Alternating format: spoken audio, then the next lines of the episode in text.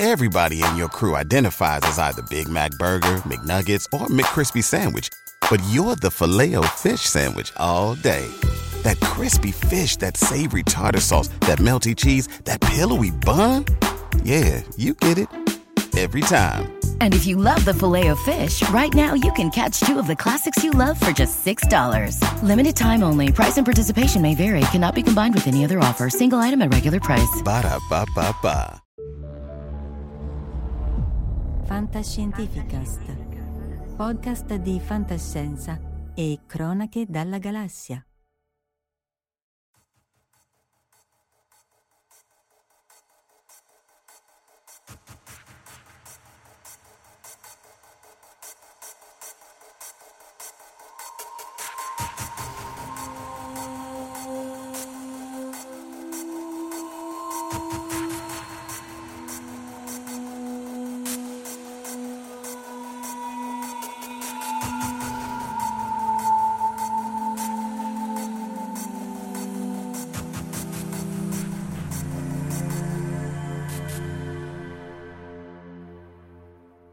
E dai, dai, dai, dai, dai, dai, che siamo live anche in quest'ultima giornata, quest'ultima live, quest'ultimo venerdì del 2022 che ci ha regalato la perla di Creta, che è bellissima. Salutiamo Paolo Natoli, anzi il chiarissimo professor Paolo Natoli dell'Università di Ferrara, transfugo da Tor Vergata, eh, è stata... Eh, beh, transfugo sì, mica ho detto che è stata una perdita, lo stavo per dire, ma mi sono fermato in tempo. e, e, e ovviamente... stati tanti anni. Eh, troppi purtroppo. Eh, e salutiamo ovviamente chi ci segue online e anche chi ci segue dopo. Allora, online abbiamo Jack O'Lantern che è arrivato uno. Grazie a Lenzi che ci saluta ma non ci segue, fa bene. Fabrizio Sebastiani, Emilio Le Salvo, Valentina Penza, potevamo farla prima, no, do, do, do, 22 e 30 anche perché prima c'è quella di Marco Daddia. Marco Ricci, Marco Ricci, collega di Frascati, eh, che, che avremo spe- prestissimo il figlio, speriamo che ospite suo perché io so perché, voi no, Giugiu Giarlo e Jack O'Lantern del nuovo per il fuso orario per domani. Paolo, allora, crepe nelle sfere di cristallo, che poi in realtà uno le crepe le vuole, perché vuole nuova fisica, cioè speriamo. Eh, speriamo, quella è la speranza nascosta, quasi non confessata, o, o a volte troppo confessata, a volte troppo confessata, a seconda del mood. No, eh, diciamo che poi in realtà, come vedremo, sono discrepanze piccole in effetti, sono crepette piccole eh. Eh, di parametri che non tornano, il più famoso probabilmente è la costante di Hubble, no? sembra esserci questa discrepanza tra early e late universe che è, è, piccola, voglio dire, che dà anche una misura di quanto accurate siano quest- queste osservazioni oggi, però nel soffermarci in queste crepette piccole, uno perde di vista, diciamo, eh, come dire, l'elefante nella stanza, cioè il fatto che quello che la cosmologia ci dice è che il 95% del budget energetico dell'universo è roba che non sappiamo che cosa sia. Eh, questa cosa è un elefante gi- gigantesco. Cioè, una, allora, allora, perché il 95 tu ci metti Dark Matter e Dark Energy. E, Dark, Matter, Dark, Energy. Dark Matter pure pure si riesce a avere, a avere ipotesi contrastanti. Perché te lo sai che è? Eh. Perché te lo sai no, che è?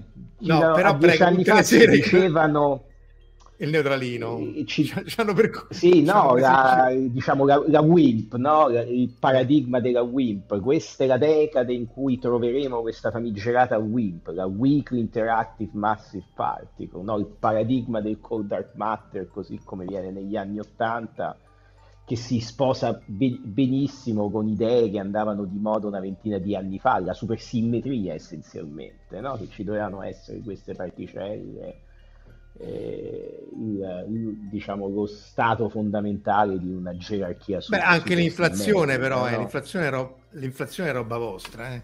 Mo, l'inflazione puoi, è roba cioè, vostra, ma, sp- ma l'inflazione va esattamente nella stessa direzione l'inflazione non è una teoria, è un paradigma è una collezione di te- una zoologia di teorie Allora, vediamo, l'inflazione, che... vediamo, l'inflazione, per prima, okay. perché sennò qua D'accordo. ce la cantiamo. Allora, l'inflazione è il momento in cui l'universo si è espanso più velocemente alla velocità della luce perché lui non sapeva che non poteva farlo in realtà, perché in realtà l'espansione dell'universo può avvenire più veloce della luce, la metrica assolutamente non è sì, assolutamente e... sì, la metrica non è vincolata, è l'informazione che non puoi trasmettere a velocità. E infatti ci siamo persi la maggior parte dell'universo è, è, è sconnesso da noi, infatti.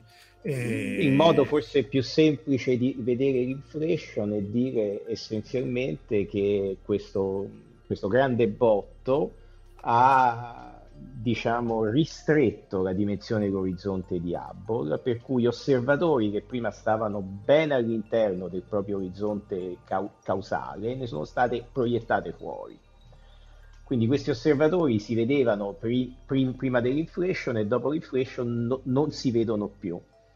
Ciao, ciao, arrivederci. Ciao, ciao, arrivederci. E poi a quel punto è cominciata la fase di espansione lenta al, alla, alla, Friedman e per rientrare nell'orizzonte quei due osservatori ci hanno messo mi, miliardi di anni. Poi a seconda della scala ovviamente i tempi sono, sono diversi, ma le scale più grandi che ve, ve, vediamo oggi erano causalmente connesse prima che cominciasse l'inflation. Perché questa espansione... Messo questa messo... espansione ci hanno messo 14 miliardi, miliardi, di anni a rientrarci. Anche l'inflation eh, però... è una misura, è una teoria assolutamente fenomenologica, non è una teoria, è un paradigma.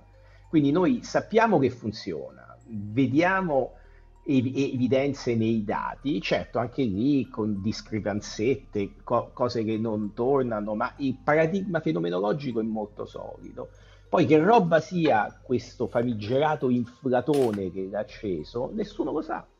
Perché dovrebbe, doveva essere appunto il WIMP che dici tu, il neutralino come l'avevamo chiamato le altre volte, cioè una particella... Beh, quello per la dark, dark, matter, quello che fa partire l'inflation eh. è un campo scalare, o meglio, il, il campo scalare è il proxy migliore che abbiamo, che è poi la, il campo dal cui decadimento nasceranno le altre part- particelle, comprese la dark matter, compreso il, il neutralino che neutralino non è. No, il neutralino questo... è il neutralino che non esiste. ciao Simone. Il neutralino ciao, lo è, ma non, è quello, almeno non, diciamo, no, non come lo abbiamo pensato, perché non, sì. non, si, non, si, trova, quindi le alternative sono, sono aperte, inclusa la possibilità che da, ovviamente non maggioritaria, nel senso che non va per la maggiore quantità di aficionados, però c'è tutta la possibilità che a essere, tra virgolette, sbagliata sia la relatività ge- generale, che ci siano mo- modelli alternativi di gra- gravità su distanze cosmologiche che non richiedono né l'esistenza di dark matter né l'esistenza di dark energy. E queste sono le famigerate Mond, no? le modified Newtonian Dynamics. So, per esempio, eh. sì, sì, però, però non Mond, funzionano scale, eh. Non funzionano perché tro- trovare una cosa che funzioni, su, che diciamo faccia uh, fit osservativo bene su tutte le scale è pr- praticamente un, un'impresa assolutamente dis- disperata. Ecco. Quasi, Quindi... quasi come il neutralino la Ora, possibilità c'è, ma sono ep- ep- epicicli, ecco, se vogliamo. E quindi rimaniamo un po', un po appesi. Allora, vediamo, forse, allora, forse conviene vedere un attimo la costante di Planck. Eh, allora, dici intanto che di... cos'è, poi intanto io metto il grafico su, sulle misure. Perché così di, c'è... di Hubble vuoi, eh, sì, dire... la costante di Hubble, sì, sì, scusa. Sì, sì. La, la costante di Hubble è il rate a cui espande l'universo.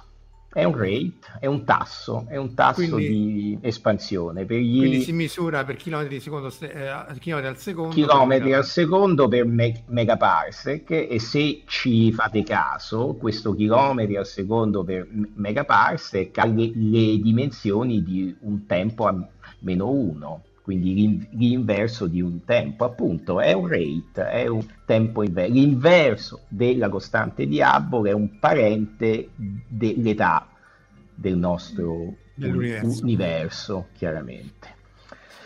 E allora questo è un parametro oggi, nel senso che eh, si chiama costante di Hubble, ma in realtà no, non, non, è che sia costante, perché questo tasso di espansione è cambiato durante la storia dell'universo.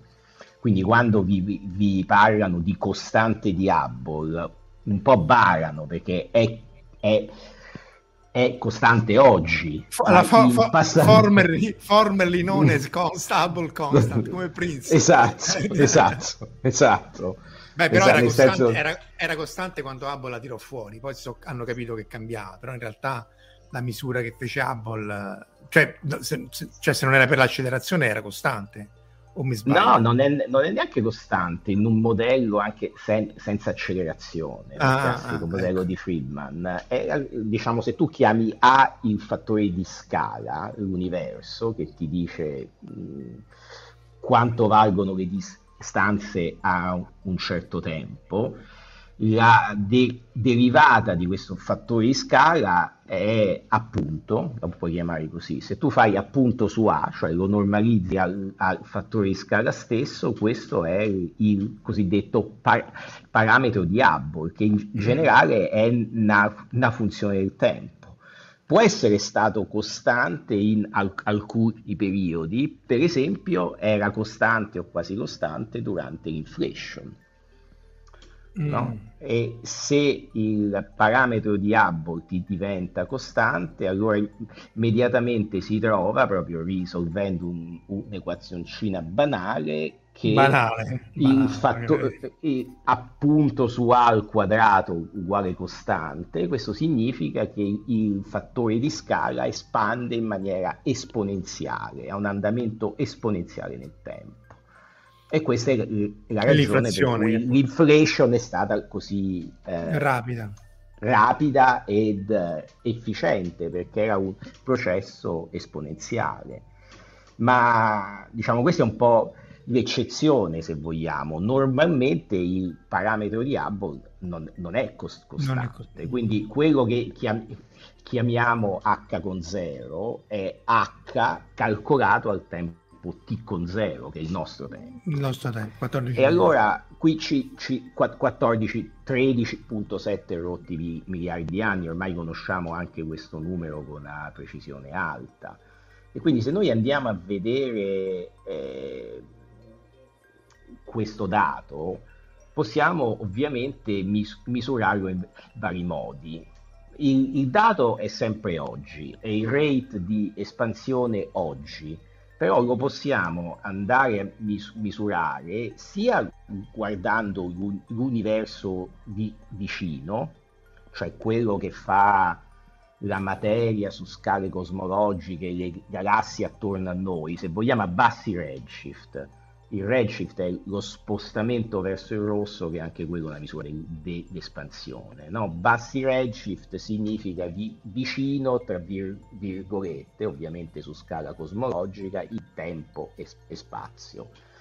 Però possiamo anche eh, fare osservazioni ad alti redshift e la principessa delle osservazioni ad alti redshift è la radiazione cosmica di fondo che guarda l'universo primordiale e da quelle osservazioni possiamo inferire qual è il valore del parametro di Hubble oggi che è, come dire, eh, consistente con, con quelle osservazioni.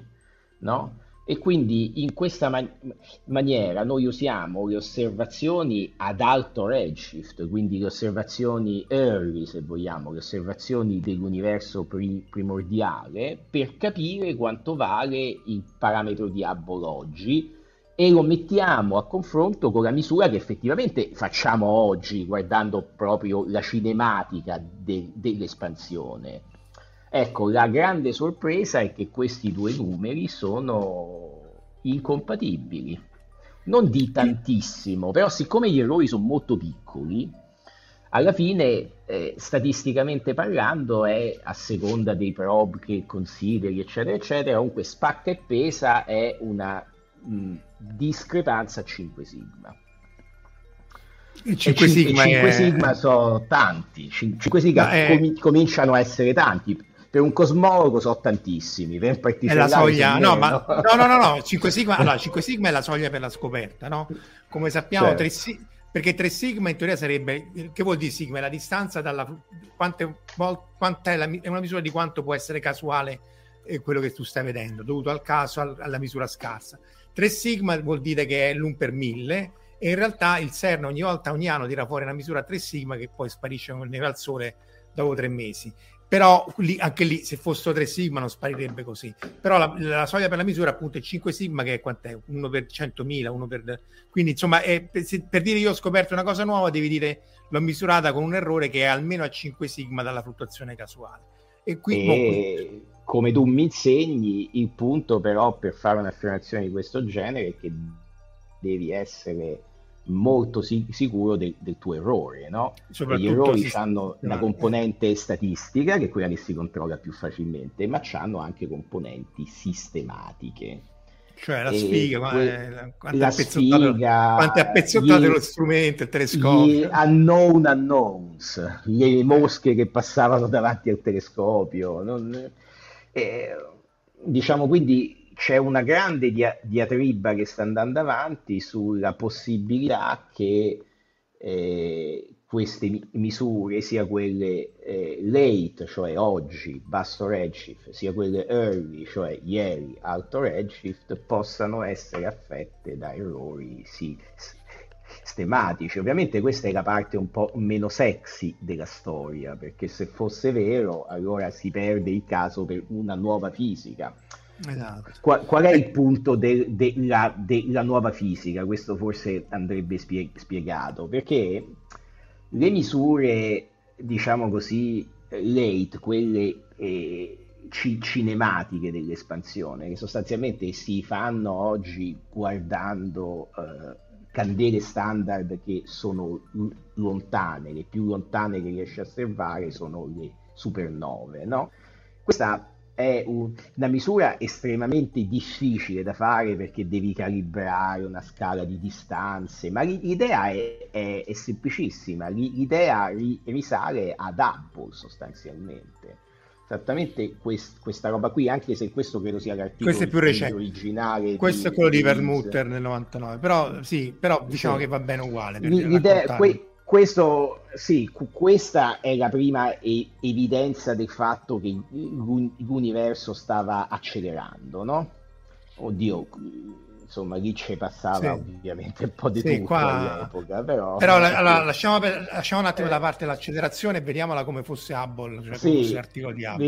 Ve, vediamola com, come fosse Hubble e questo significa che le supernove sostanzialmente tu immagina di sapere qual è la, la luminosità intrinseca cioè sono un botto uno scoppio Ovviamente a seconda di quanto la vedi lontana, te riesci a capire eh, che distanza ha no? E perché scoppiano tutte alla stessa maniera, questa, questa, è la cosa figa, che sono candele Non proprio perché... alla stessa maniera, ma diciamo una maniera normalizzabile. No, esatto. Poi anche qui va, va detto che queste eh, re- relazioni di eh, rinormalizzazione di come scoppiano sono relazioni empiriche, perché la supernova 1 A, nessuno sa esattamente che roba sia.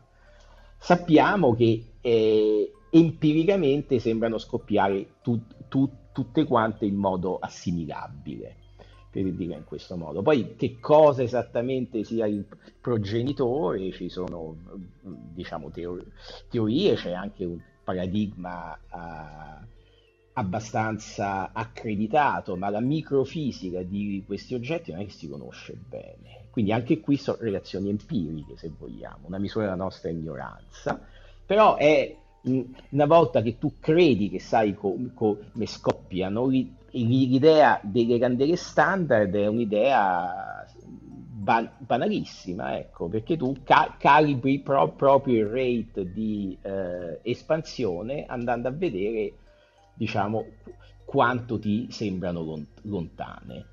E questo ha er- errori sistematici a parte, calibrazione della scala di distanza, sono cose tecniche estremamente difficili, però il principio è semplice.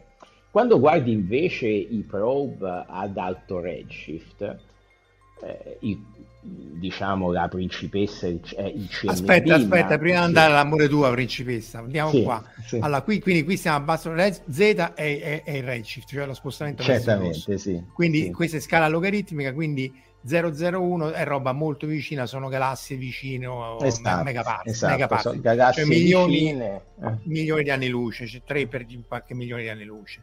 E, e, quindi essenzialmente tu vai qui a misurare la, uh, la velocità in qualche maniera dallo, dallo spostamento del, del, del, verso il rosso sì, e vedi quant'è la velocità. Conosci il redshift V è uguale a H0 per, per Z al primo ordine. E, e quindi riesci a sapere quant'è la... E da questa, questa pendenza qui essenzialmente è quella a cui facevi riferimento tu, cioè la, la H, H0, H, vuoto per esattamente. Poi questo è l'articolo di Permutter esatto. del, del, del 90, 97 e su cui poi ci vinse sì. il Nobel perché disse no guardate questa non è una retta ma in realtà qui devia leggermente e, e, e boh, la deviazione vabbè. la vedi anche sotto quando so, sottrai sì qua sotto vedi che se era fisichetta, se era fisichetta da, da, dalla nostra ci bocciava cioè, cioè, eh, però eh, l'intuizione stata giusta perché poi le misure successive hanno confermato in qualche maniera questa accelerazione è la dark energy, che però appunto mettiamo un attimo da parte, la riprendiamo e andiamo alla principessina amore tuo, che sarebbe, vediamo, ce l'hai te, però tu c'hai un sacco di slide, tira fuori, caccia le slide della principessina. Dai, dai. Aspetta, eh. Tanto io faccio pubblicità a, te, a Telegram. Ok. Vai, condividi lo schermo. Mi è... Sì, sì, no, mi, mi deve sal- sal- salire PowerPoint. Un secondo, eh. Eh, stai col Mac del resto. Dovuto... Eh, sto col Mac. Uh, che angoscia qui. Senti, intanto che sale, rimettilo tu che commentiamo. Eh, dunque io ce n'ho... Aspetta, forse ce n'ho una... No. Uh... Aspetta che ti metto una cosa di terza. Perché l'ho trattata e però... Uh, abbiate pazienza. Eh, vabbè, questa è la cosa meno peggio. Intanto che lui tira sul PowerPoint, ricolpire il kernel, essenzialmente, vabbè, questi sono i vari satelliti. Cobb era quando eravamo studenti noi, poi è uscito WMAP e Planck, su cui tu, tu hai lavorato su Planck e WMAP soprattutto, no? Cobb già era... Da, WMAP no, a dire vero, ci ho lavorato per ah. conto mio, ho lavorato molto ah. su, su Planck, Planck, proprio come membro della, della collaborazione Intanto mi è salito il PowerPoint che vi faccio vedere. vi faccio vedere una cosa che in realtà mh, il CMB c'è dentro ma non si vede. Sì, aspetta che condivido lo schermo. Uh, non, non, oddio, condivide lo schermo è una parola. Ah, da qui sotto. Presente. Rimetta a posto la condividi candela. lo schermo. Ok il posto della candela. Facciamo entire screen che forse è più semplice, no? Ah, vediamo un po'. Vedete qualcosa? Sì, tutto noi, noi, noi zoom, micro zoomati. Eccolo qua. Oh. Però, però devi, devi, mettere a tutto schermo. Eh. Devo mettere a tutto schermo, Aspetta. quindi faccio... Eh, quello lì, quello lì, bravo così, si dovrebbe oh. vedere qualcosa. Sì. Però facci vedere prima una figura di quelle colorate che fate vedere sempre voi. Eh sì, sì, sì, se Poi vediamo, capisce, eh. aspetta, è eh, una figura eh, così. Eh, eh, bravo, bravo, questa qua, questa qua. Queste eh, sono le anisotropie e la radiazione cosmica di fondo. Questa è un'immagine dell'universo elettromagnetico, quindi sono fotoni, uh, quando l'età de, de, de, dell'universo era di 380.000 anni quindi un universo neonato da un certo punto di vista, visto che oggi c'ha 14 mi, mm. mi, miliardi e 7. E appunto ci sono stati questi sat- satelliti, la radiazione di fondo è stata scop- scoperta negli anni 60, no? poi le, le, osservazioni si sono fatte, no, quelle serie, a partire dagli anni no- 90 in poi. Sì, perché seriamo sono... negli anni 90 su serie. Esatto, e ci sono questi tre sat- satelliti che sono stati un po' i, i, diciamo quelli che hanno come dire, por- portato di best game for debug in un certo senso, no? che sono stati Kobe, quello che ha scoperto le anisotropie e ha misurato anche lo spettro di black body di questa eh, radiazione che possiamo pensare essere un po' la luce che ci viene dal Big Bang poi c'è stato da, da, da, WMAP che ha migliorato la precisione con cui si vedono e qui si cominciano a vedere un po' meglio queste anisotropie a piccola scala. E poi c'è stato Planck che invece è un satellite dell'ESA, quindi è stato un satellite dell'ESA, quindi nostro, quindi ci possiamo fare pubblicità. E eh, sostanzialmente è stato il satellite che ha es- esaurito un po', se vogliamo, l'informazione nella componente di temperatura della radiazione co- cosmica di fondo, la parte non polarizzata, perché poi la radiazione cosmica di fondo ha una debole componente polarizzata che è oggetto di studi oggi e sì. nei prossimi die- dieci anni, anche perché è uno dei pochi canali osservativi che abbiamo verso la famosa inflation. Allora, partiamo un attimo dal, dal perché la luce dell'esplosione del botto della ricombinazione a 300.000 anni in realtà era ne gamma, però a noi ci arriva Esa- esatto. Eh, ci arriva se andiamo... perché... Eh. Se andiamo indietro, facciamo una cosa di questo eh. genere. No? Questa è l'immagine standard del, dell'ESA del nostro universo. Questa not, è una to time... scale, not to scale. Not to scale, ovviamente questa è una timeline di 13,8 miliardi di anni sostanzialmente. C'è il Big Bang, qualunque co- cosa sia stata, e poi c'è questo per- periodo estremamente rapido che appunto è la cosmic inflation, no?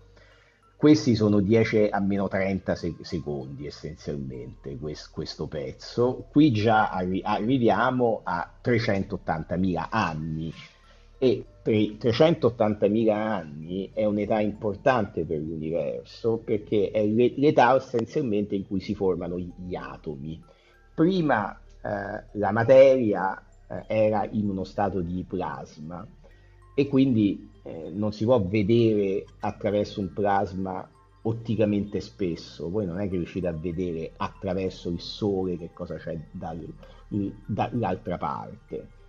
E, e, e, questo era proprio lo stato in cui era la materia, un po' come la conosciamo noi, la materia di, di cui siamo fatti noi, gli, gli atomi, prima eh, di questo fa, fatidico momento di transizione. Ecco, aspetta, perché la transizione, perché ovviamente l'universo era molto più caldo e c'era tutta interazione ad altissima energia.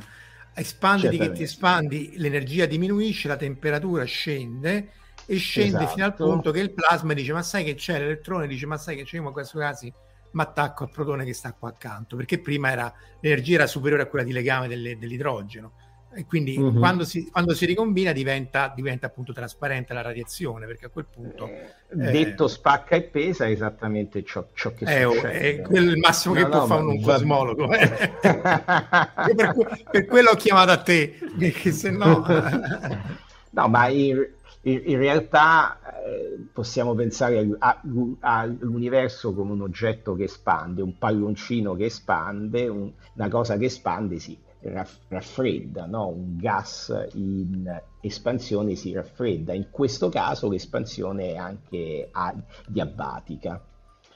Quindi il fatto che la, la temperatura crolli eh, con l'espansione ha come eh, side effect, come effetto laterale il fatto che la radiazione che all'epoca vedevamo come una radiazione gamma e poi X e poi UV, all'epoca de- della ricombinazione si chiama la formazione dell'idrogeno neutro, a quell'epoca erano fot- fotoni UV essenzialmente. E, e man mano che l'universo espande, questa radiazione sub- subisce redshift per la stessa ragione per cui eh, subisce redshift anche la luce che ci viene dalle gal- galassie lontane. E, e, quindi oggi la osserviamo in una regione fredda del, dello, dello spettro, il, diciamo che ha il picco attorno a 150 GHz, è black body, un corpo nero, quindi gli possiamo associare una temperatura e la temperatura è di circa 3 Kelvin, quindi un universo freddo oggi ma che era stato molto caldo in passato. No, questo è un po'... Esatto, e quindi questa, questo qui, infatti per quello poi si chiama microonde perché appunto 3 gradi Kelvin è qualche... Hai detto quanti gigahertz è?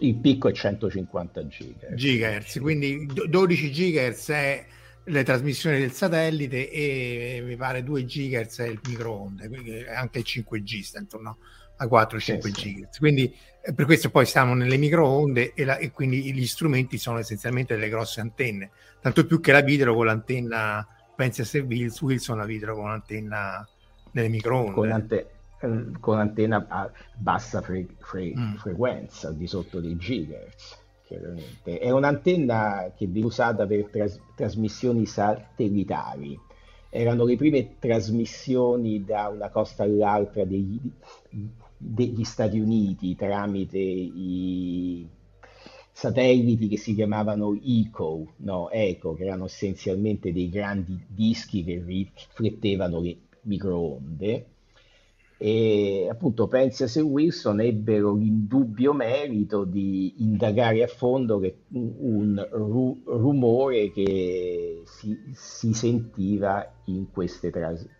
tras- trasmissioni. E dopo aver escluso tutte le possibili sorgenti di confusione note, tra cui se uno va a leggere l'articolo originale ci trova pure menzionato questo white dielectric material, materiale di, ah. elettrico bianco sull'antenna. I piccioni ci hanno fatto il nido e i piccioni ovviamente pro- producevano insomma. I, I, polloni, non i palloni, esatto. esattamente.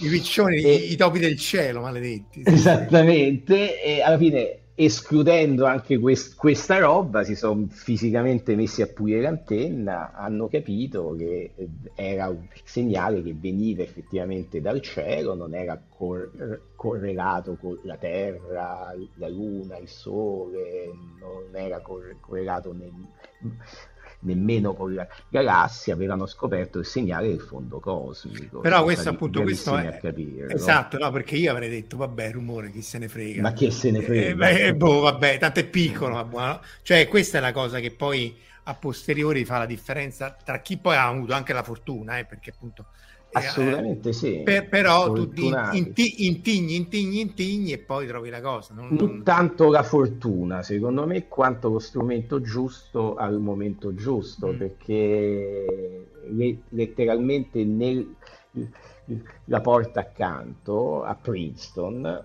eh, c'era gente che cer- cercava il CMB da anni perché le prime pre- predizioni teoriche dell'esistenza del fondo cosmico sono della fine degli anni 40.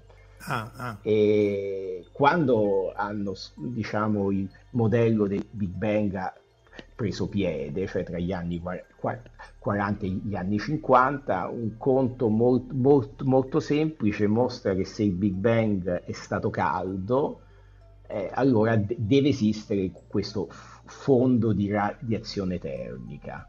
No? Non, non, si, non, si, scappa e avevano pure fatto dei conti per capire un po' la temperatura, non andando troppo, troppo lontani dal vero. No? C'era, credo, Alfer all'inizio degli anni 50 aveva predetto un fondo a 5 Kelvin, quindi non molto lontano da, da quello che si è tro- trovato poi. Quindi c'era, c'era, gente che effettivamente la cercava, c'era gente che la scopriva e non la riconosceva come co- tale. E, e, poi ci sono stati questi due signori, questi due ingegneri che hanno, anche se di formazione fisica, che hanno avuto letteralmente lo, lo strumento giusto al momento giusto e uscì su Astrophysical Journal il loro articolo con la scoperta e subito dopo l'articolo di Dichi e collaboratori, cioè subito dopo intendo nelle pagine successive, l'articolo di Dichi e, e, e collaboratori di Princeton che eh, letteralmente spie- spiegavano che cosa fosse, no? E, e, e, di che ovviamente la cercava da anni, ma è stato bruci- bruciato sul tempo. Il Nobel poi lo hanno preso, pensi a se Wilson. Vabbè, 79, oh, eh, a, chi, a, chi, tocca in Zingrugna. A chi tocca in Zingrugna, come eh, sappiamo non, bene anche non, noi. Non, beh, noi non è che abbiamo mai corso questo rischio, però lo sappiamo per sentire, però di storie ne possiamo raccontare tante, però no, pensavo alla l'affair Cabibbo, per esempio. Ah no, quello è un furto, quello è furto con scasso. quello è proprio sono entrati di notte a casa e gli hanno rubato. Quello è furto con scasso dei giapponesi. Quella è stata veramente una cosa in, indecente. Eh, Assolutamente d'accordo. Eh, non che non ne abbiano fatti tanti, soprattutto alle donne, ma questo è un furto con scasso fatto a un uomo. Uno, no, scherzi, scherzi, a parte, quello di Cabibbo fu, ciao Luca, fu veramente una cosa indegna. Ehm, vabbè, beh, purtroppo è andata così, però è quasi più famoso per l'indegnità che poi il Nobel, che, che alla fine eh, quello, ma anche quegli altri da Gypsy, pure lì ci sarebbero storie da raccontare. Ehm, comunque, su questo fondo a microonde, appunto, l'idea è poi di, di andare, Cabibbo Santo Subito. Eh, sì, ci sta la puntata con Gaetano Salina che abbiamo fatto ah, quando lui ricorda, ricordava sì, appunto no. Ape, la prima, la prima parte. Sì, sì, sì. sì, eh, sì. Adesso, adesso, tra l'altro, Gaetano Salina, cioè gli volevano buttare Ape, cioè il calcolatore parallelo gli volevano buttare e mo ha mandato uh-huh. una di mhm. queste schede parallele su cui aveva lavorato anche Parisi al Museo dei Nobel a Stoccolma e appunto ah. era o, o, cioè, o, il Museo del Nobel oppure per Tor Vergata lo volevano buttare nel secchio della monnezza tanto, tanto per fare idea di, fare spazio se, sì sì perché il corridoio deve essere libero non sia mai vabbè eh, fai, fai, vedere allora, fai rivedere la, la, la, le fluttuazioni, perché appunto il, la cosa interessante è che dato per assunto che il, il valore medio è quello che è, fa, da, da, ecco, quello, quello, quello che mi aspetta, è quello prima. I, insomma, il valore medio è questo qui verdolino, quindi questo qui è assunto, è un corpo nero, è 3 gradi Kelvin, eccetera, eccetera, però non è 3, anzi 2,7 proprio ovunque, ma è 2,7 più uno zinzino sì. in più da una parte meno uno zinzino in più dall'altra parte e, e, e poi vuoi vedere la zinzinosità sempre in maniera sempre più raffinata, che è questa maggiore risoluzione di, questi, di questa cosa Pollock. Se questo sembra proprio Pollock. Eh, Esattamente. Eh, l'ultimo. Sì, sì.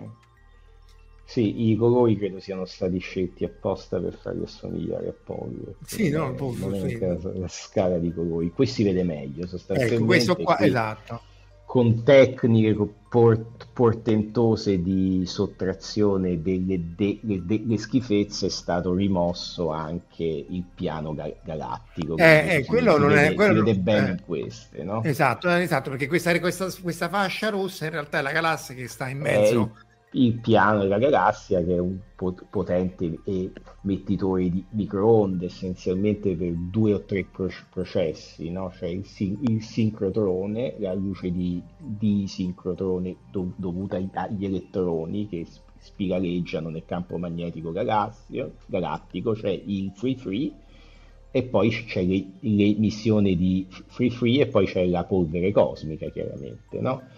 Quindi tu quando vedi, vuoi andare a vedere il fondo, devi, che è il background, ciò che sta dietro, devi sottrarre il foreground, cioè ciò che sta davanti.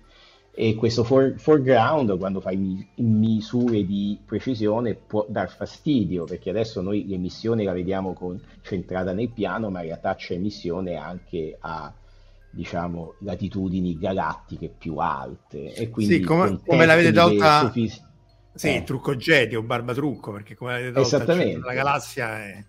Al centro della galassia diciamo che la regione centrale di, di questa immagine eh. è, più, è, più, mostrata per, per, fare Pollock che per farci ah. scienza. Ah no, ecco, Però... no, questo, però, aspetta, questo è interessante, quindi voi avete in qualche maniera colorata con Photoshop la parte centrale ma non la usate quando fate... Non la usiamo per fare da... No, no, ah, ah, ecco, usiamo ecco. però circa il 90% del ah, ah. Ah, vabbè, quello questo è importante perché appunto c'è eh... una zona cent- centrale che no- non è affidabile, mm. è stata essenzialmente ri- ricostruita con tecniche di inpainting. Mm-mm. Quindi così te- te mostro il cielo intero perché fa, fa molto figo, ma poi non è, non è che lo, lo, lo, uso davvero al 100%. Ah, ah, ah.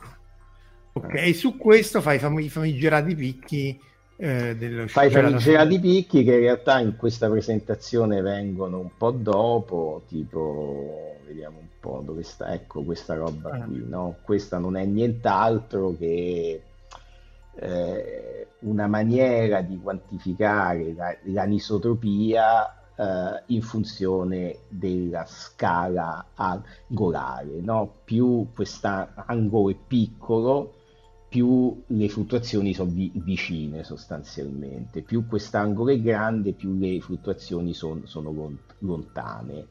E in questo spettro, perché si chiama così, è uno spettro di anisotropia, si, si vedono questi picchi. Eh, questi picchi sono delle oscillazioni, sono onde che si propagavano nel plasma in effetti è un po' come se vogliamo lanciare sassi nello, nello, nello stagno, no? E questa è questa immagine qua, no? Se uno lancia sassi nello, nello stagno, ovviamente si formano le onde.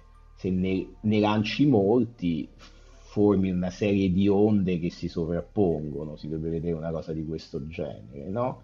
Mm. E queste sono es- esattamente delle, delle, strutture simili a quelle che vediamo sul, sul, sulla, sul, sulla, superficie di, di, Ultimo Scattering. Questa è un'immagine di WMAP, quindi c'è ancora la galassia che non era stata sottratta bene perché dal punto di vista osservativo è un po' archeologia, ma poi l'idea appunto è che queste eh, oscillazioni che se uno le vuole vedere sono essenzialmente dovute al fatto che la materia vuole collassare perché è pesante, cioè inerzia, no? i nuclei, la dark matter, eh? ma ci, ci, sono i fotoni e questi fot- fot- fotoni hanno pres- pressione e quindi c'è un meccanismo competitivo tra gravità e pressione che causa queste onde, queste oscillazioni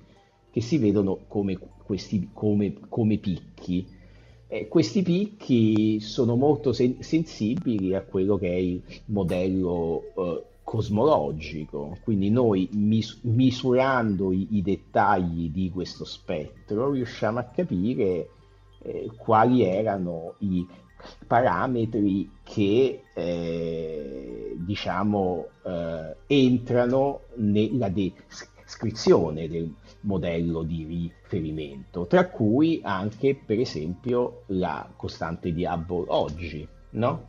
Ed è questa la ragione per cui eh, il CMB è così eh, sen- sensibile a vari parametri, tra cui anche Hubble, la costante di Hubble, eh, perché se, cambi, se gli cambi so, sotto il naso il valore della costante di Hubble, questi spettri cambiano sostanzialmente. C'è un ma però, il grosso ma, ed è quello... C'è un, c'è, c'è un ma però che si può usare, che non è, sbag- che non è sbagliato, no? se riesce a usarlo in maniera corretta onore al merito. In questo allora, caso direi, direi, di sì, c'è però fare. un ma. Arriva, un arriva ma. e c'è, sta. 8 il passerotto. Il passerotto, bravo. Vedo, vedo, che lei ha studiato. Che, Cultura. Che queste cattedre non, Fondamentale. non le regalano a Ferrara, bravo. Beh, quindi... il, il grosso ma è il fatto che tutto questo va bene a condizione però che il modello che tu fitti sia cor- corretto, no? Quindi il famoso lambda col dark matter, dove lambda è la costante cosmologica, cioè quella responsabile dell'accelerazione, se questo mo- modello è cor- corretto, tu fai un fit che ha, ha senso. Se il mo- modello è sbagliato, e allora n- non c'ha senso di misurare con estrema accuratezza i parametri di un modello sbagli- sbagliato.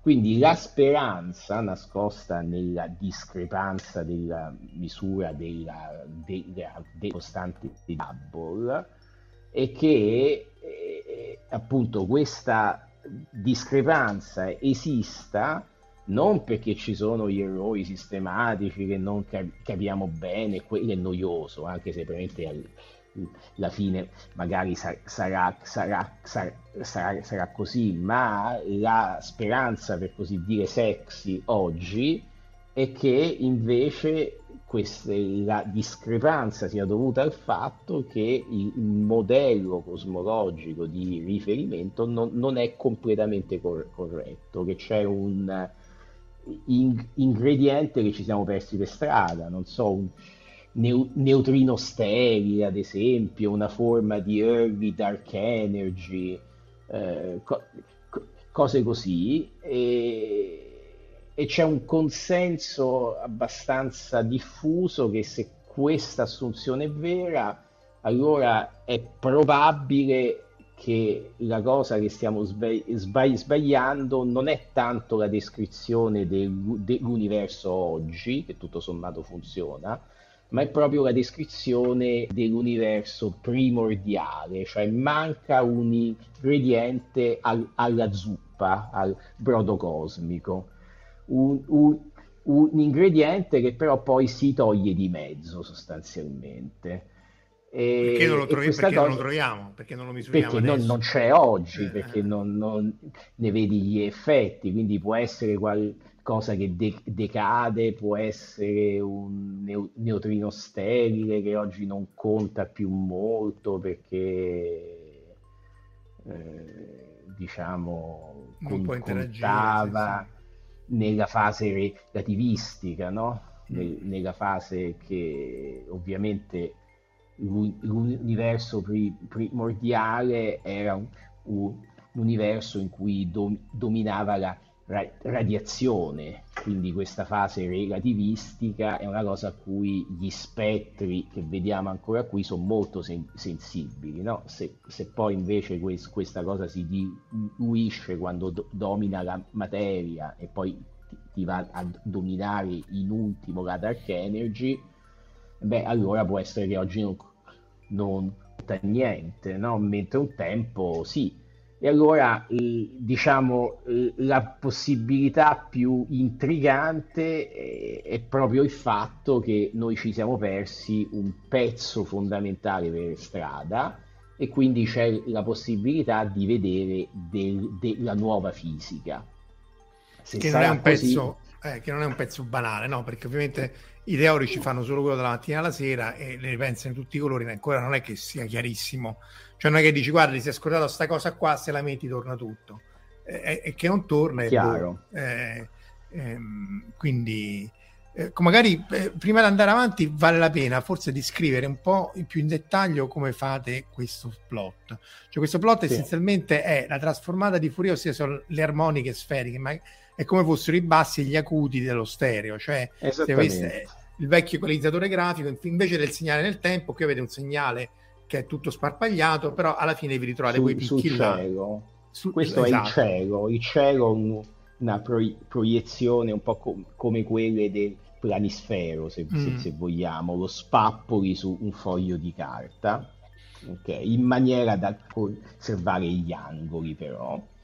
E, e poi fai essenzialmente la trasformata di Fourier sul, sul cielo, quindi sono come tu dicevi correttamente armoniche sferiche in realtà. Insomma in due dimensioni, ma, è la, ma è la stessa in cosa. In due dimensioni, è la stessa cosa, sì. Nel, allora, eh, qui puoi andare a, a pesare l'anisotropia che vedi su una certa, stra- su una certa scala. Se tu guardi questo, questo plot abbiamo due, due indici or, or, orizzontali diversi. No? Sotto c'hai la scala angolare che decresce e sopra c'hai il multipolo, cioè l'indice di armonica sferica che cresce e queste due scale sono essenzialmente l'una all'inversa dell'altra. No? Quando vai ad alti L vai a piccoli angoli, quindi alti L significano scale molto vicine. Super variazioni bassi... rapidissime, esatto. Esattamente, acute se vogliamo dal sì. punto di vista del,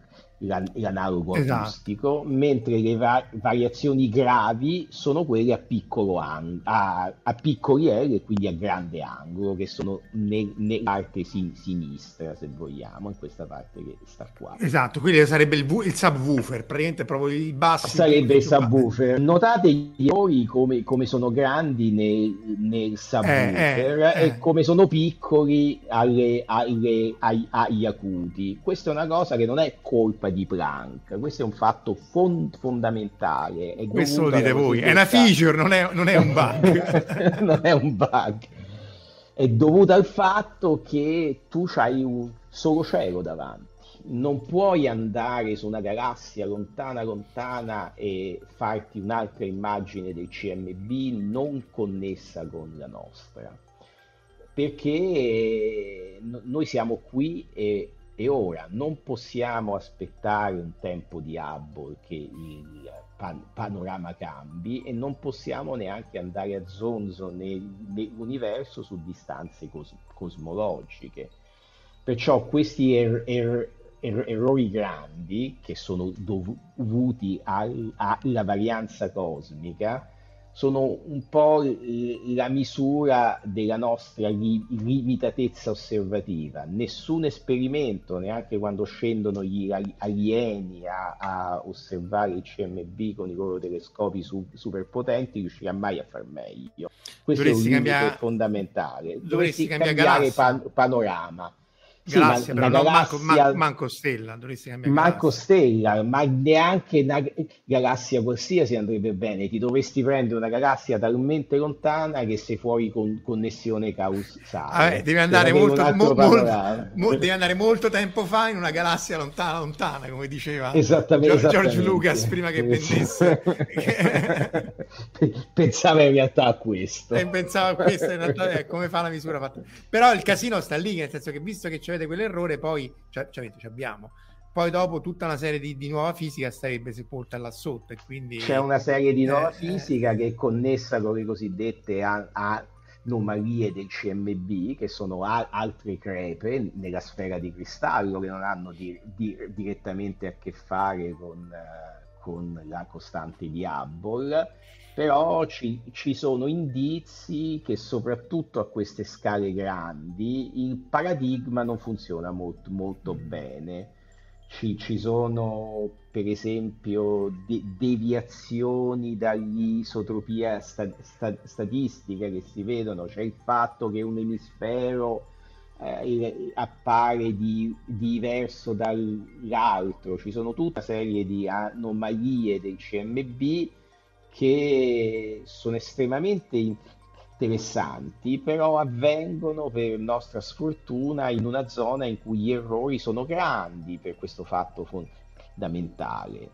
Ora, questi modi grandi a grande scala angolare, cioè a piccoli L, in realtà sono i modi, sono le scale che sono rientrate più tardi nell'orizzonte, quindi sono scale che sono rimaste primordiali. Vi ricordate che l'inflation ha de- decorrelato gli osservatori, li ha buttati fuori dall'orizzonte?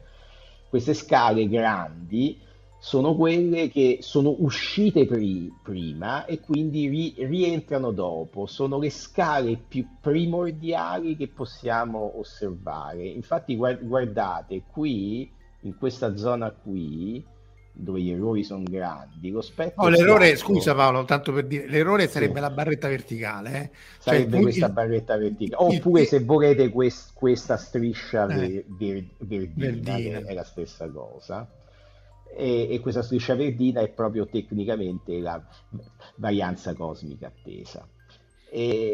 Però, però scale... scusa, scusa se ti interrompo, onore al merito, perché voi avete degli errori giganteschi, non si capisce niente, la chiamate varianza cosmica e fate dei gran fighi, sembra una cosa fighissima.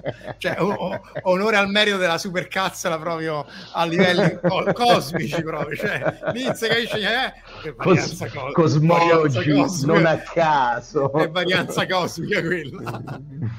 C'è uno che si è aperto un blog che si chiama Cosmic Value. Ah, sì, sì, è vero, anche un bel blog. Scusa, eh, ma bisognava dare un'ora al merito.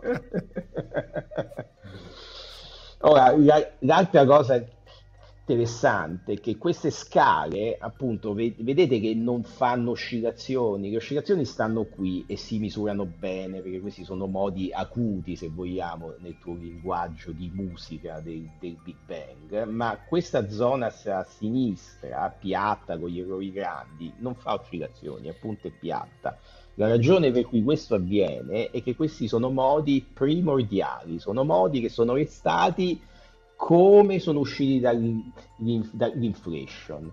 Gli altri modi a scala più piccola sono rientrati nell'orizzonte prima e hanno com- cominciato a oscillare, perché questi, questi modi eh, co- cominciano a oscillare quando si conoscono, perché l'oscillazione è un processo causale, chiaramente, mentre questi modi qua a sinistra, a grandi scale, sono restati eh, come erano. Quindi questi modi è un peccato che ci sia questa famigerata varianza cosmica, perché sono proprio quelli più antichi.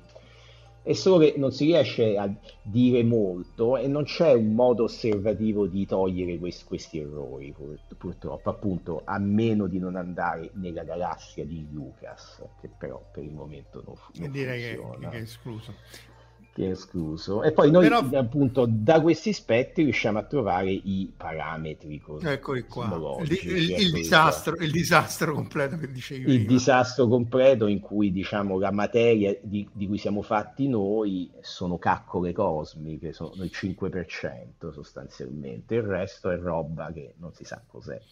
Sì, inclusa la... la Dark Energy che è responsabile dell'accelerazione di cui parlavamo prima. Eh, soprattutto la Dark Energy, perché, no, perché lì sì. non si capisce proprio la causa, oltretutto. Non si sa, beh, diciamo ci sono, ci sono c'è questa idea che sia con, connessa al vuoto, perché diciamo nell'idea originale eh, di, di, Einstein, no? che lui quando scrisse le equazioni di eh. campo ci aggiunse un, un, termine a mano, è un termine che conteneva questo famigerato simbolo lambda che lui eh, aveva chiamato costante cos, cos, cosmologica.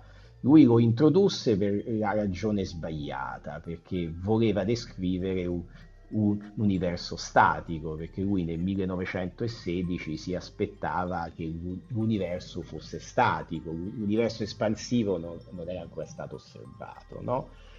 e, e, quindi lui a mano ci, ci, mise questo termine di correzione che chiamò costante cos, cosmologica e, ce lo mise per la ragione sbagli, sbagliata. Eh, quindi poi... Eh, la gente ha fatto vedere da Friedman in poi che le, le metre soprattutto che c'era stato le metre che beh diciamo sì che le equazioni di, di Einstein le equazioni di campo della relatività ge- generale quello che descrivevano nat- naturalmente era un, l'universo espansivo e fai benissimo a citare le, le perché lui questa cosa l'aveva tro- trovata anche pri- prima degli altri, insomma. No? Sì, diciamo che lì è, di- è divertente perché è, è, dimostra come poi uno, mo- cioè questi scienziati sono uomini e non vivono separati dalla società, dal credo, dalla religione. Einstein era anche se di eh, eh, nascita ebraica, era ateo e quindi non gli piaceva la creazione, quindi non gli piaceva il Big Bang e quindi non, si, non so bene la capoccia sua quanto sta lambda l'avesse messa per togliere il Big Bang. Lemaitre era un sacerdote belga e non è che l'ha messo per motivi religiosi, però all'inizio si diceva sì sì vabbè ma tu ce l'hai messo per motivi religiosi in realtà non era così però poi alla fine sto Big Bang è, grazie al cielo poi la... C'è la famosa lettera di Einstein in cui diceva i vostri conti sono esatti ma la vostra fisica è abominevole no? eh, ho capito. però anche lì fa, fa, ri, fa rima e c'è stacce cioè, su, su scala cosmica eh, sta, stacce cioè, tanto più che poi le metre ben si guardò da anche nei confronti del Papa negli anni 50 da dire no ma questa è la prova della creazione del, divina dell'universo cioè questo è il Big Bang e poi fate voi ovviamente eh, e quindi lui poi, no, Einstein disse che lambda era l'errore più grande della vita, l'ha, l'ha, l'ha buttato nel, nel, nel differenziato, sì. solo, solo, che è ricicciato fuori appunto. È ric- ricicciato fuori come appunto, e oggi è, se diciamo facciamo l'ulteriore assunzione che la dark energy sia proprio la costante cosmologica pensata da Einstein e le osservazioni punt- puntano là essenzialmente, allora puoi associare quest- questo termine al vuoto. Perché al vuoto? Perché eh, il, diciamo, l'effetto de- di questa espansione, ovviamente, l'universo, è di produ- produ- produ- e, di, e di produrre spazio, il volume cresce. E allora se tu associ al vuoto un'energia, più crei vuoto, più crei e, e, energia, mentre le particelle si diluiscono nel volume, se c'è un'energia associata al vuoto, que- questa cresce col vol- volume e quindi questo spiega perché ti do- domina oggi, perché mentre eh, la materia or- or- ordinaria e anche la ra- radiazione, la radiazione di fondo si diluisce nel volume che cresce, eh, questo vol- volume si porta presso un'energia piccola per unità di vol- volume, non riusciremo assolutamente a mis- mis- misurarla se facessimo diciamo misure di laboratorio, però su scala cosmologica in cui vo- volume immenso, eh, questa cosa alla fine si mangia le altre e l'effetto di un termine di vuoto costante tende a produrti un rate di es- espansione costante e quindi, come abbiamo detto po- poc'anzi, una costante di Hubble davvero costante nel tempo ti produce un'espansione esp- esponenziale. Quindi l'espansione oggi sta tornando a essere esponenziale, c'è una fase di transizione tra eh, materia e dark energy, ma quando eh, dominerà completamente la dark energy, se è una pura costante cosmologica, cioè se energia di vuoto, e anche questo è un, una cosa che eh, non si sa se è vera, però le osservazioni grosso modo ci dicono quello, nel momento in cui dominerà completamente la dark energy avremo un'altra volta un'espansione esponenziale come l'abbiamo avuta nel, nell'inflation, no? però, dove però, però le energie erano molto più alte. Però omega sì. uguale a 1, quindi cioè, poi non è che espande esponenzialmente, va, va asintotico o no? No, no, no, no, perché il fatto che vada asintotico omega, mettiamo questo grafico qua, indietro, vedi questo è un eh, eh, fa- eh. fatto a pera, omega è il cosiddetto par- parametro di de- dens- dens- densità, è un parametro che pesa quanta massa c'è sostanzialmente. Universo, eh, quanta però, e- energia massa c'è, energia, massa energia, massa energia la stessa cosa. Se O è zero vuol dire che l'universo è vuoto e l'espansione è cinematica, una retta, come un sasso lanciato nel vuoto. Se omega è più piccolo di, di 1, è un sasso che viene lanciato e si perde perché la, la, gravità non fa in tempo a fermarlo, non c'è abbastanza massa da rallentarlo. Se omega è uguale a 1, come dicevi tu, l'espansione è as, as, asintotica se vogliamo, se omega è maggiore di 1 è il sasso che viene lanciato e cade a terra. Sì, che, è come, che, è come, un universo per bene dovrebbe comportarsi. Eh, cosa Esattamente, cioè, che però non, non, lo fa. Ma attenzione, fa. questa cosa presuppone tutto questo, cioè queste vai, varie curve da omega uguale a 0 in poi, presuppone che nell'universo ci sia ma- materia, cioè una cosa che mostra pressione positiva o nulla.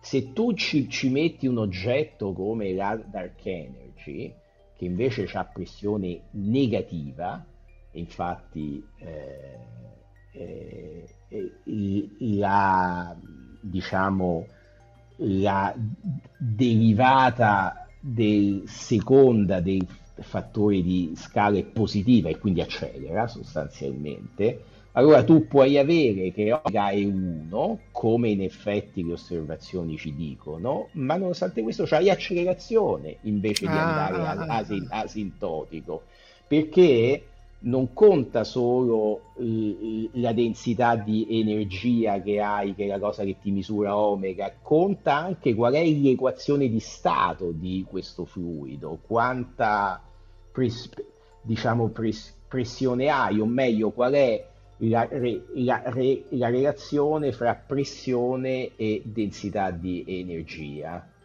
no? Perciò tu ah, puoi ah. avere un'accelerazione posit- positiva, ok? Invece che una cosa con accelerazione negativa che rallenta, nonostante o- omega sia 1. Questo lo fa vedere questo grafico qui che volevo mostrare prima. Qui abbiamo omega matter, cioè la materia. Lo, lo, lo, vedi? Sì, sì, non l'ho messa a pieno schermo perché si vede.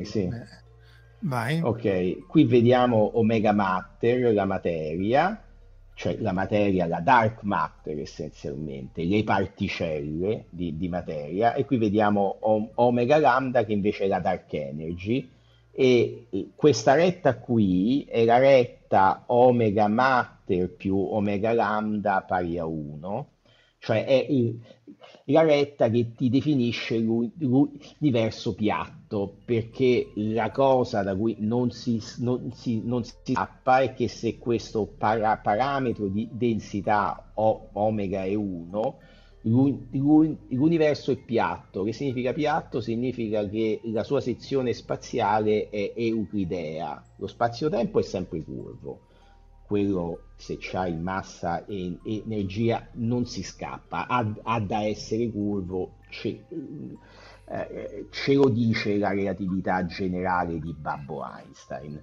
Però se omega è 1, allora la sezione spaziale di questo spazio-tempo è piatta, cioè significa che la geometria dell'universo su grande scala è euclidea.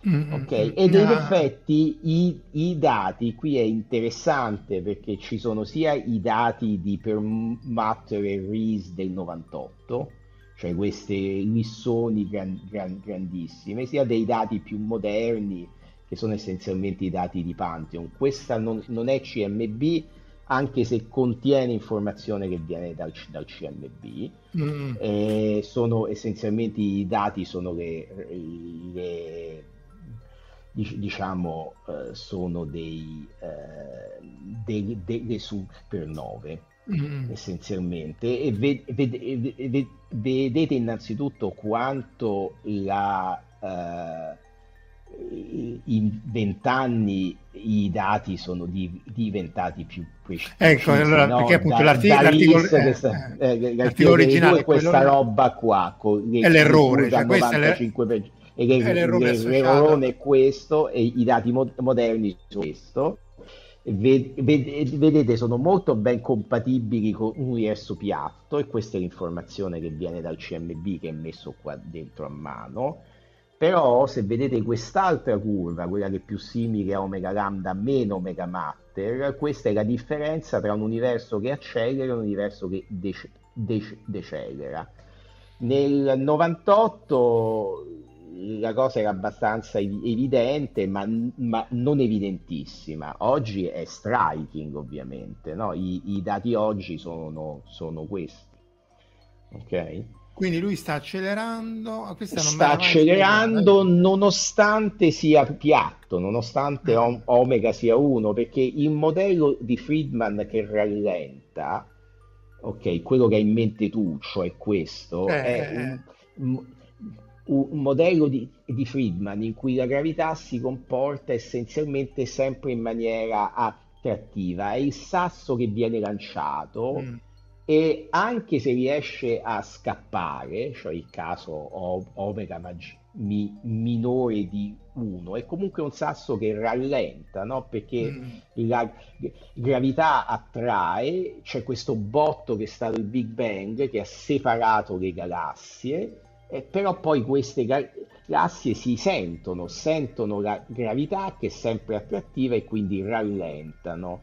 Invece la Dark Energy si comporta in qualche misura come una gravità repulsiva, tra mm. virgolette. Che è la pressione negativa, cioè una cosa è la pressione negativa, è la eh. pressione neg- negativa e quindi questo soffia indipendentemente da quanto vale la, geo- la geometria. Capisci? Mm. Cioè la, la, geometria può continuare a essere piatta e quindi sei in, in questo caso qui e quindi eh, appunto su A, cioè la, la costante di, di Hubble, mm-hmm. è, è, è ρ, è la densità, ma eh, a due punti, cioè la deri- derivata seconda del fa- fattore di, di scala, ha un segno con- completamente diverso. Mm-hmm. Cioè, que- questo è un po' il punto. E se vedi quest'altro grafico qua, De- devi spostare StreamYard sharing your screen. Sp- no, sposta StreamYard sharing your eh. Bravo, ecco, questo, okay. ok, questo qui, vediamo un po' se riesco pure, ecco, togliere di mezzo la barra, ce l'ho fatta. Questo oggetto qui, eh, vabbè, a cosa è un po' tecnica, ma h di z su 1 più, più z è come dire eh, il parametro di Hubble, cioè quello che non è costante davvero, il parametro di Hubble al tempo t o al redshift z, moltiplicato per a, perché 1 su 1 più, più z è a è il fattore di scala. Allora, siccome il parametro di Hubble è appunto su a, eh, appunto su A per A fa appunto, cioè è, questo grafico mostra essenzialmente la derivata del fattore di scala, mm-hmm. mentre l'accelerazione è la derivata seconda, cioè quella che si vede qua, qui c'è la, de- la, de- la derivata prima e guarda che fa questo oggetto. Ora, innanzitutto questa striscina grigia è il modello con compatibile con Planck, col, col CMB, mm-hmm. e questi qua sono dati di Baryon Acoustic Oscillation, che sono le Baryon Acoustic Oscillation, spacca e pesa, sono le stesse oscillazioni che uno vede nel CMB, le oscillazioni che fanno quei picchi, ma invece di vedere nel CMB le vediamo nella distribuzione di galassie, sono sempre perturbazioni cos- cosmologiche ma sono perturbazioni eh, cosmologiche che hanno formato la struttura, che hanno for- formato le galassie e conservano l'impronta di quelle oscillazioni. Quindi noi andiamo a vedere le oscillazioni e vedete che succede a questo punto a alti redshift, quindi indietro nel, nel tempo, scende, scende, scende, poi c'è un minimo e sale. E oggi Oggi sta qua, sta mm. qui sopra e questa discrepanza è esattamente la discrepanza che c'è nel parametro di Hubble oggi, sostanzialmente. Quindi appunto diminuiva e poi sale. E questa è la più grande evidenza diretta del fatto che l'universo sta accelerando oggi, perché appunto c'è, c'è anche... rallentava e poi accelera. C'è anche la questione cambia segno la derivata. Eh, sì. Cioè, perché proprio adesso? Chiede Valentina. No, perché eh. questo pure, non, eh, questo pure boh, è molto strano. Eh. Cioè che mo, dopo 14 miliardi di anni siamo proprio al punto in cui omega uguale a 1, tutto è e poi e, e, e comincia a essere punto 75, non è 10 alla 50, 150 come doveva essere Dark Energy e non è 0, è quasi 1. Eh, vero, vero. È, è, è, è anche vero ed è un, un argomento antropico e quindi un po' spi- spinoso che se te cominci a gi- giocare con la Dark Energy facilmente fai un, un, universo che ri- ricollassa su se stesso oppure fa, fa ma diciamo, come dovrebbe essere un soffia universo? troppo se eh, soffia esatto. troppo non, non ricollassa eh, se, se, se, se, si ricollassasse perché è chiaro sì. che insomma un universo, dai, un universo che espande per sempre dai tu, tu, tu, tu come la vedi non può essere. che, che, che, che, senso c'ha una cosa? Condannata a una tristissima eh, eh, morte, morte termica. Eh, eh, eh, sì. Eh, però diciamo il fatto di c'è, c'è un po' di fine tuning in, in questo argomento, no? Il va- valore de- della dark energy che osserviamo è quello che tutto sommato ha dato all'universo il tempo di formare la, la struttura e la, la, struttura ha formato poi la, la vita se, se, se vogliamo no? perché se la dark energy comincia a soffiare troppo e troppo presto eh, allora eh, cioè, come fai a formare la struttura, cioè le galassie in un universo in cui il flusso di Hubble diciamo, so, soffia troppo? E quindi c'è un argomento anopico, se vogliamo, sì, sì, in, in questa co- eh. coincidenza, no? Uh, la, la, stessa cosa si applica anche a ri, ri, ricollasso, se tu ci metti tro, troppa materia, cioè quello non, non, vive a lungo ovviamente, no? Poi puoi avere, avere, avere dei, le situazioni strane in cui c'hai una cosa simile al, alla dark energy che però ti genera pressione pos- positiva invece che ne- negativa e quindi que- quello è un oggetto che ti ricollassa subito eh, quindi il fatto che alla fine avvenga adesso ha come possibile so- soluzione la-, la, risposta, beh, se non avvenisse adesso non staremmo qui a parlarne. Insomma. Sì, sì, sì, che però insomma è mm. sempre... Cioè Fabrizio è chiede... un po' specioso, eh, sono d'accordo. Se c'è sono qualcosa a che fare con l'universo olografico, oppure questa cosa qui non c'entra niente.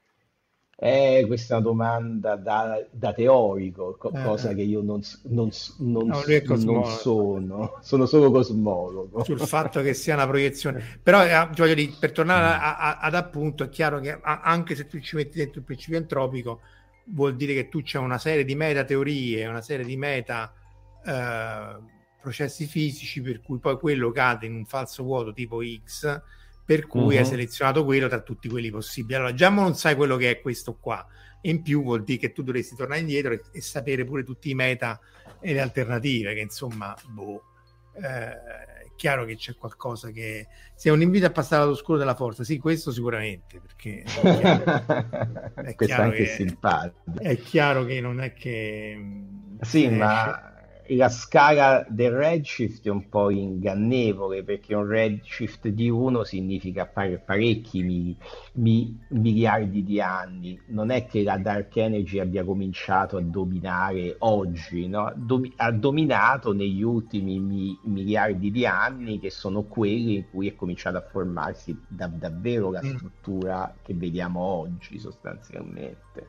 Oh, perché poi c'è da dire... Sono lunghi c'è da dire che nessuno ha una teoria della dark energy, cioè non si sa proprio che è. No, cioè, mentre, mentre, mentre il, il, neutralino poi dice, boh, sarà il neutralino, boh, è la mondo, generalizzo, generalizzo, ma qui, che cos'è che ti crea questa cosa qua? Non se ne ha la più pallida idea, almeno che io sappia.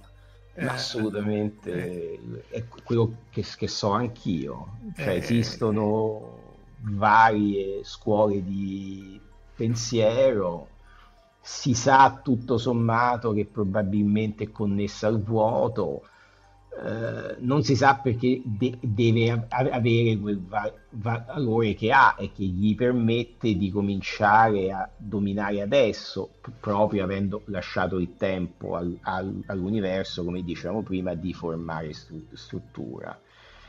E c'è anche un altro fatto sostanzialmente, no? che il meccanismo è un meccanismo, se vogliamo, simile a quello che ha ge- generato l'inflation, però le scale di energia sono molto diverse.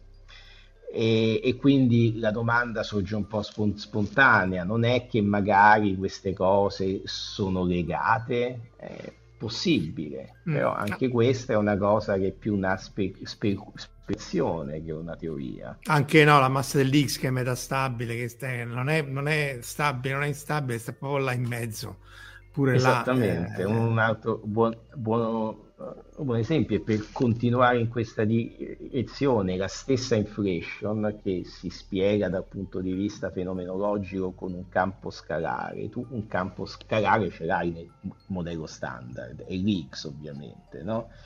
quindi è, è molto tempting pensare che magari sia l'Higgs no? che ti aiuta a fare inflation. Purtroppo questa è una cosa che non funziona, appunto perché il potenziale che ti genera l'Higgs non è un potenziale che funziona bene per, per fare inflation, però se tu ci metti una, una patch, ok, cambi la gra- gravità, fai cose strane, allora, allora mag- magari fun- funziona. Quindi c'è tutta un, una zoologia una zoologia, eh, una proliferazione di mod- modelli e l'unica cosa che, gli, che metterà fi- fine a questa cosa sono dati, più dati.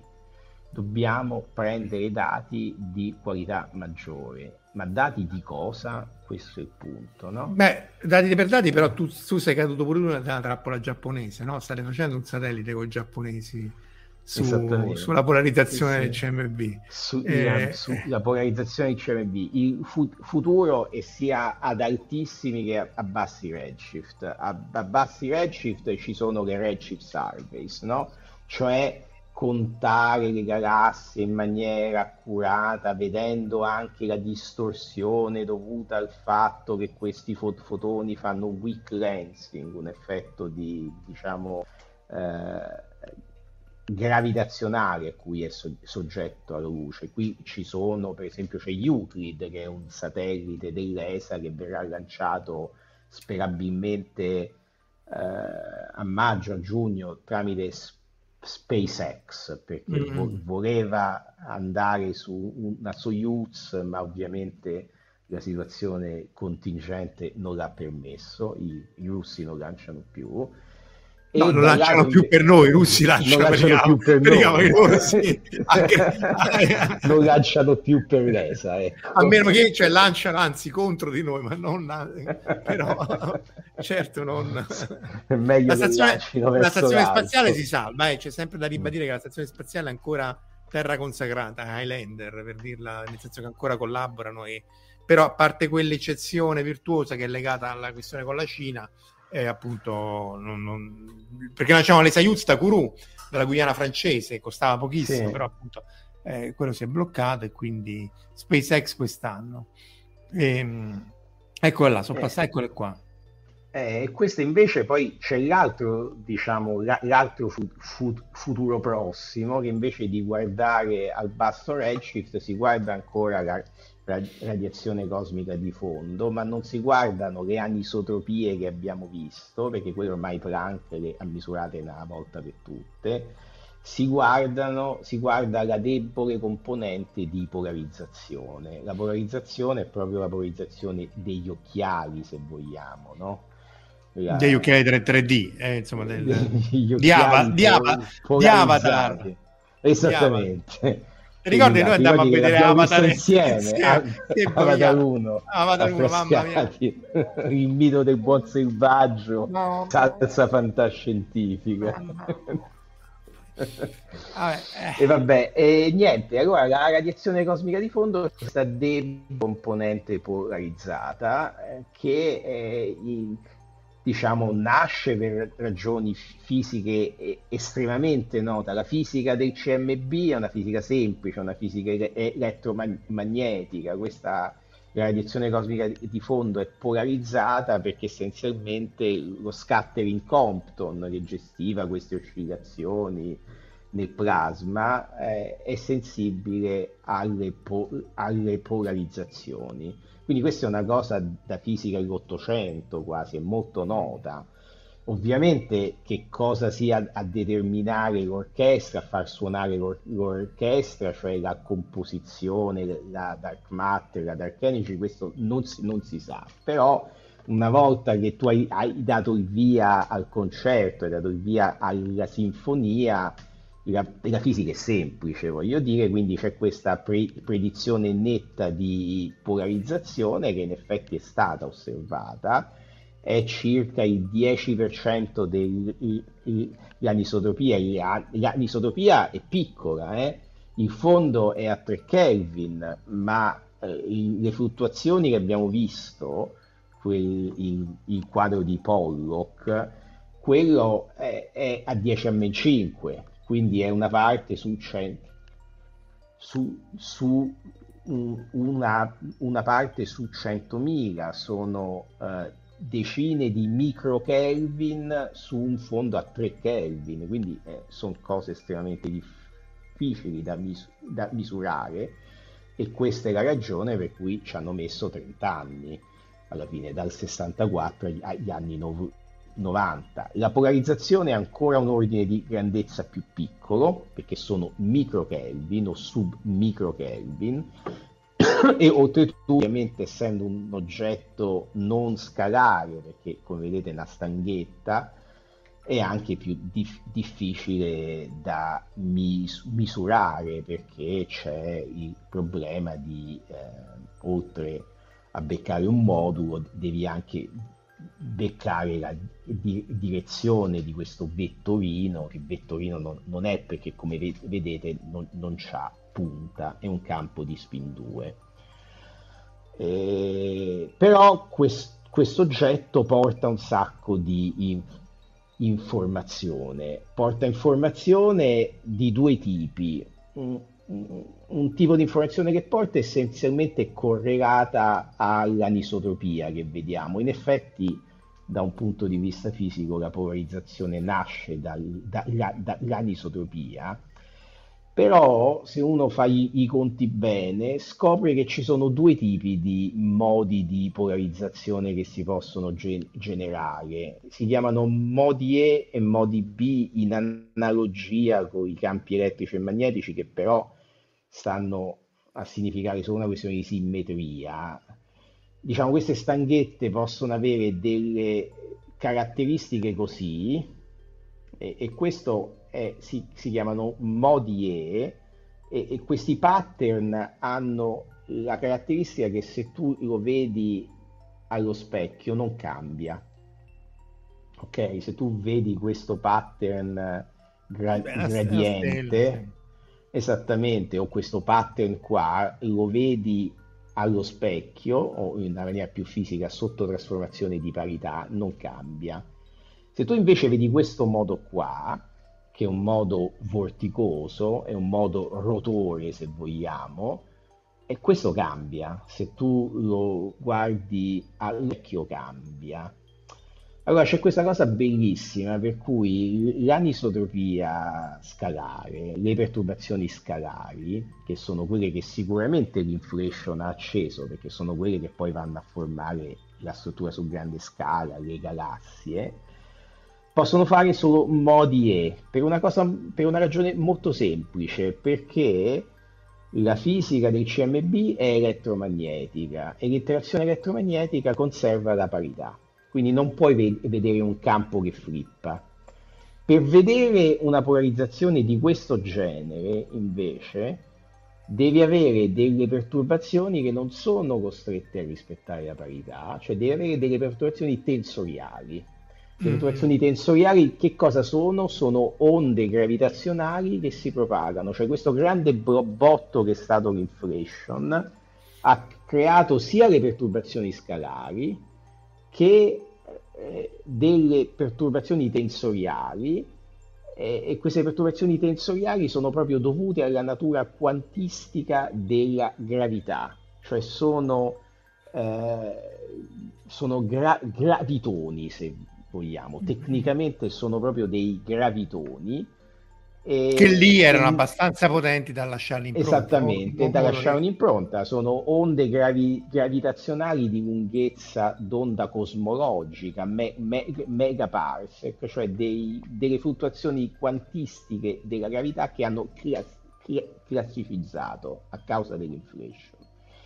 Se uno riesce a osservare queste questi modi B, ha osservato il passaggio di un'onda gravitazionale che viene dall'inflation e questa è una cosa estremamente importante perché eh, questa cosa ti permette di andare a misurare, se vogliamo, il potenziale a cui si è accesa l'inflation, cioè le, la scala di energie mm. che ha acceso l'inflation, mm. perché questa è una cosa che non si riesce a capire solo dalle anisotropie che vediamo, cioè che sono essenzialmente le anisotropie dovute alle fluttuazioni scalari, ma ci devi anche mettere i tensori nel, nel, nel conto. Se riesci a farlo, c'hai innanzitutto ciò che si chiama la smoking gun, l'inflazione cosmica, la perché fumante. la pistola fu- fumante, perché mentre è possibile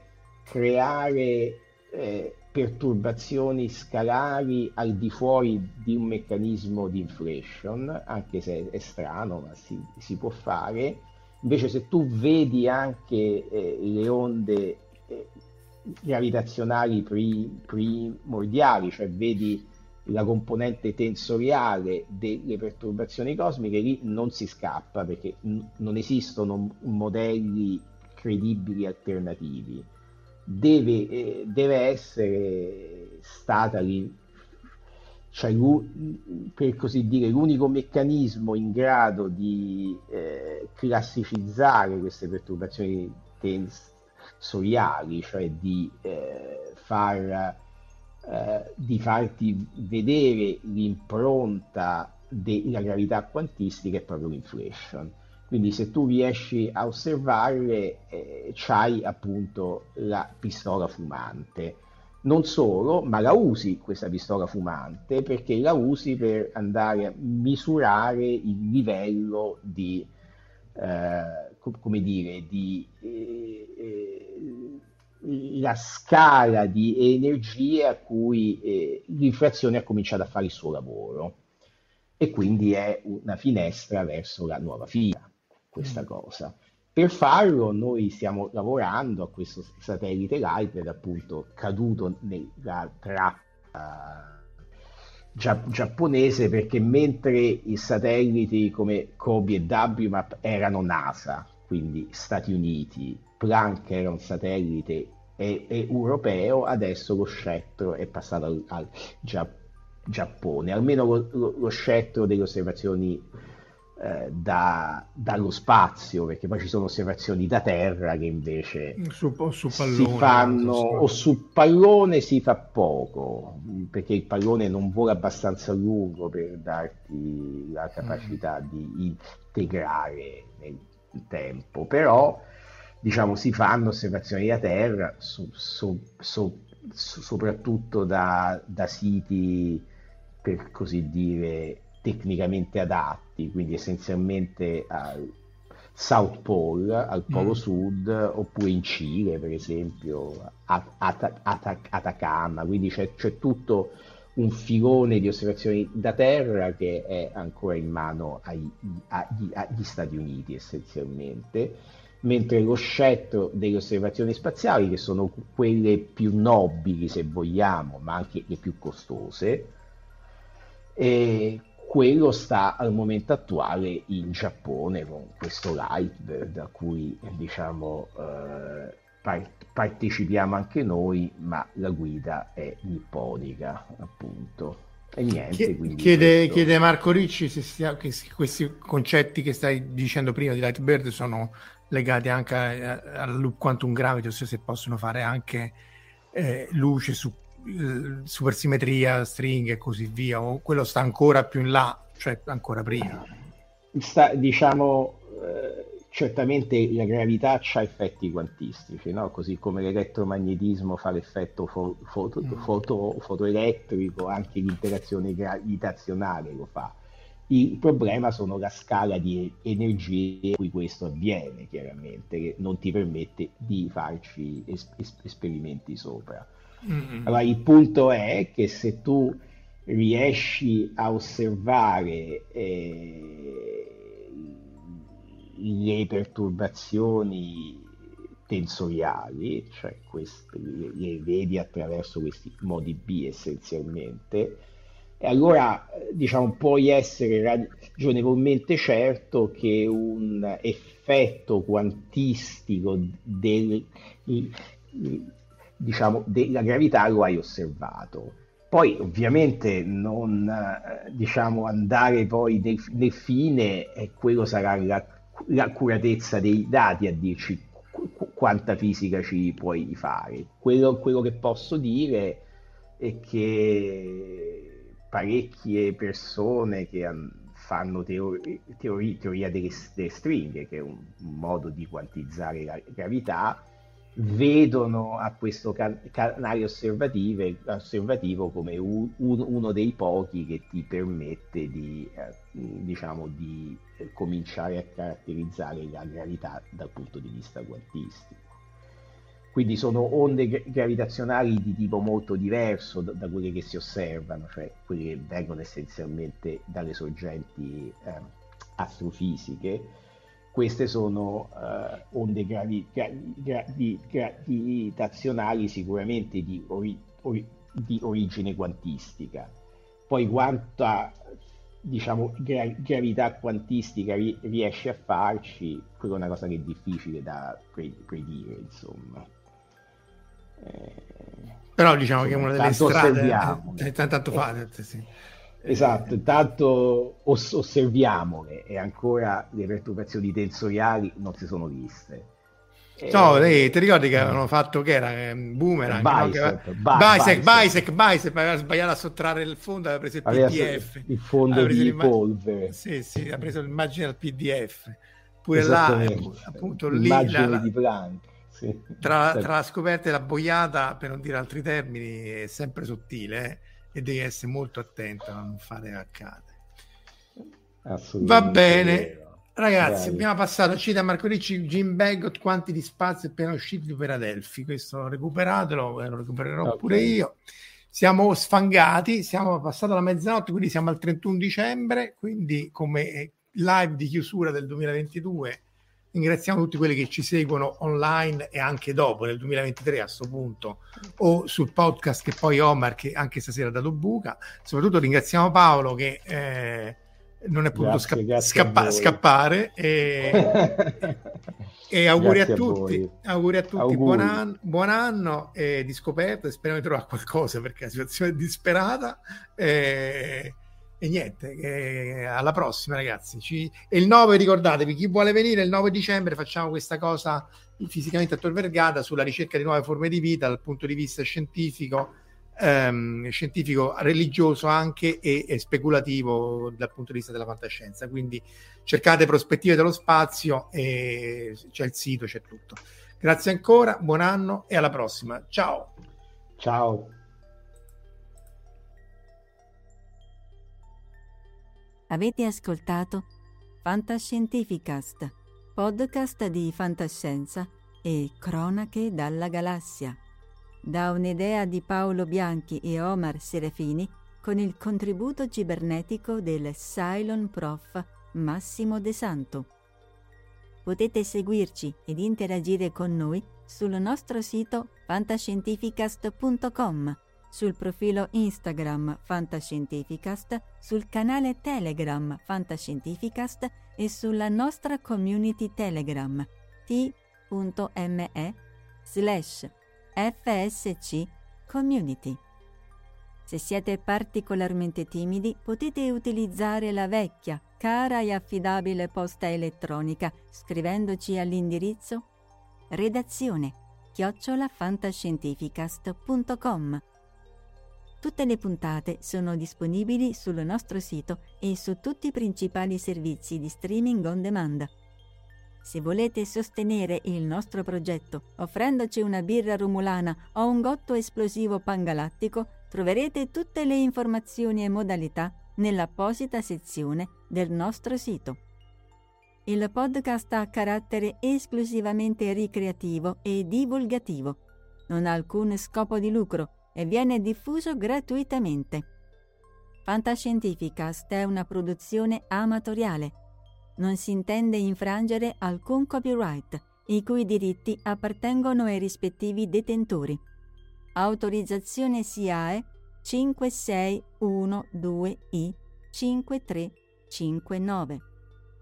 Nessun byte e nessun tribolo sono stati maltrattati durante la produzione di questo podcast. Val 9000 e l'equipaggio di Fantascientificast vi augurano lunga vita e prosperità e vi danno appuntamento al prossimo episodio lungo la rotta di Kessel.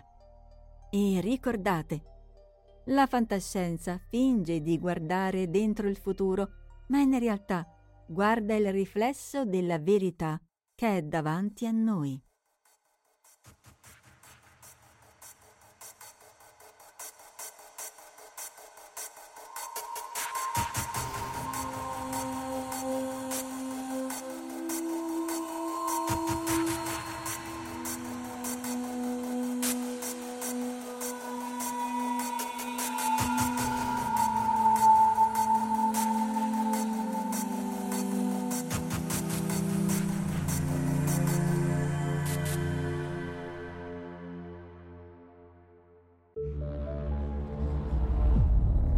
Fantascientificast, podcast di fantascienza e cronache dalla galassia. Everybody in your crew identifies as either Big Mac Burger, McNuggets, or McCrispy Sandwich, but you're the filet fish Sandwich all day.